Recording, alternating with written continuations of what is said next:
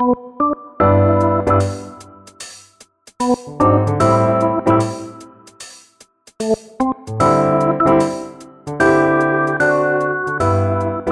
んばんは、くらはです。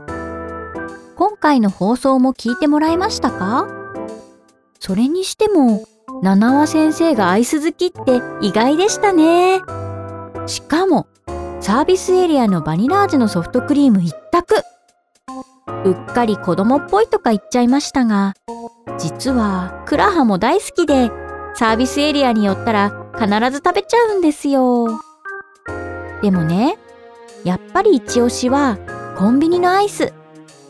もちろん、チョコモナカジャンボは鉄板中の鉄板なんですけど、最近のコンビニアイスって品揃えが豊富で、プライベートブランドの商品もたくさん売られてるんですよね。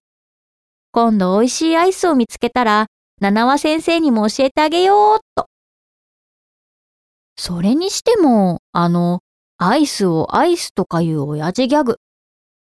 謝ってもらったものの、納得いかないですよね。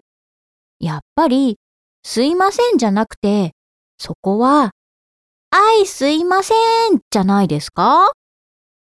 おっと、ついつい横道にそれちゃいましたが、そろそろ本題に入りましょう。今回の内容を、くらはなりにおさらいしてみようと思います。本日のご質問は、起業を考えているのですが、家計簿をつけたこともありません。会計帳簿をつけなくても良い方法はありますか？という内容でしたね。それに対する七輪先生の回答は、ありませんでしたね。私、こう見えて頭でわかるタイプなので、それくらい知ってましたよ。七輪先生がおっしゃるには、会計帳簿をつける理由として、1、税金計算のため。2、人に見せるため。3、自分で自分の事業を把握するための3つの理由があるということでしたよね。まず、1、税金計算のためについては、特に確定申告の時に必要になってくるからでしたね。毎年3月の確定申告の前に慌てちゃうのは嫌ですよね。でもクラハは夏休みの宿題は後回しにしちゃうタイプだったから危険かも。もし私起業したら、会計帳簿は余裕を持って確定申告の前日には終わらせるようにします。って違うか。次に、2、人に見せるためについては、具体的には銀行などに数字を見せるためでしたね。以前もお伝えしましたが、銀行さんとは上手にお付き合いしておくと損はないですよ。会社の事業内容、状況を数字で示しながら時々報告しておくと、融資を受けたい時や困った時にきっと助けてくれるはず。なので、経営者の皆さん、会計帳簿はしっかりつけておきましょう。前回お勉強したこと、ちゃんと覚えてる私って偉いそれに、さっきググってみたら、税務調査なんかで、急に会計帳簿の提出を求められることがあるんだって。怖い。やっぱりコツコツ正確に会計帳簿をつけておくに越したことはなさそうですね。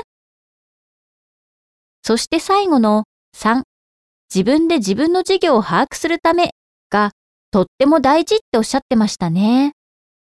頭の中で経営収支を分かったつもりでいても、大きい数字だけじゃなくて、小さい数字も細かく会計帳簿につけてみると、思ってた結果と違うってことがあるって。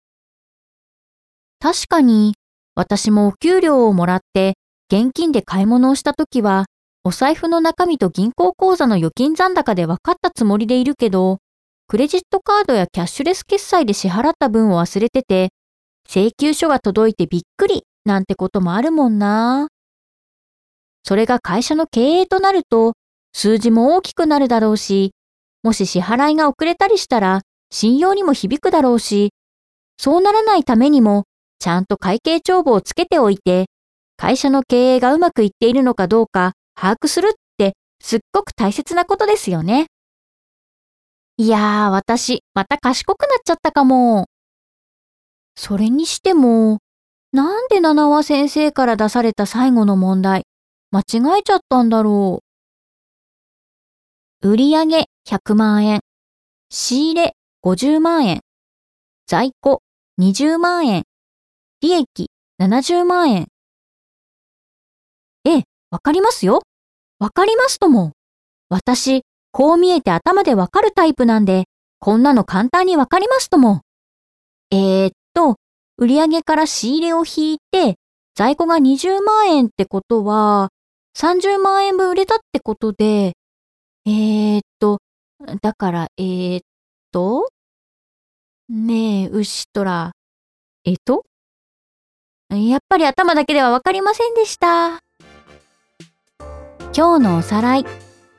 1、来たる確定申告に向けて、しっかり会計帳簿をつけるべし。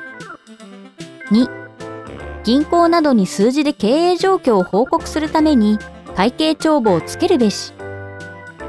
3、自分自身の事業をしっかり把握、管理するために会計帳簿をつけるべし。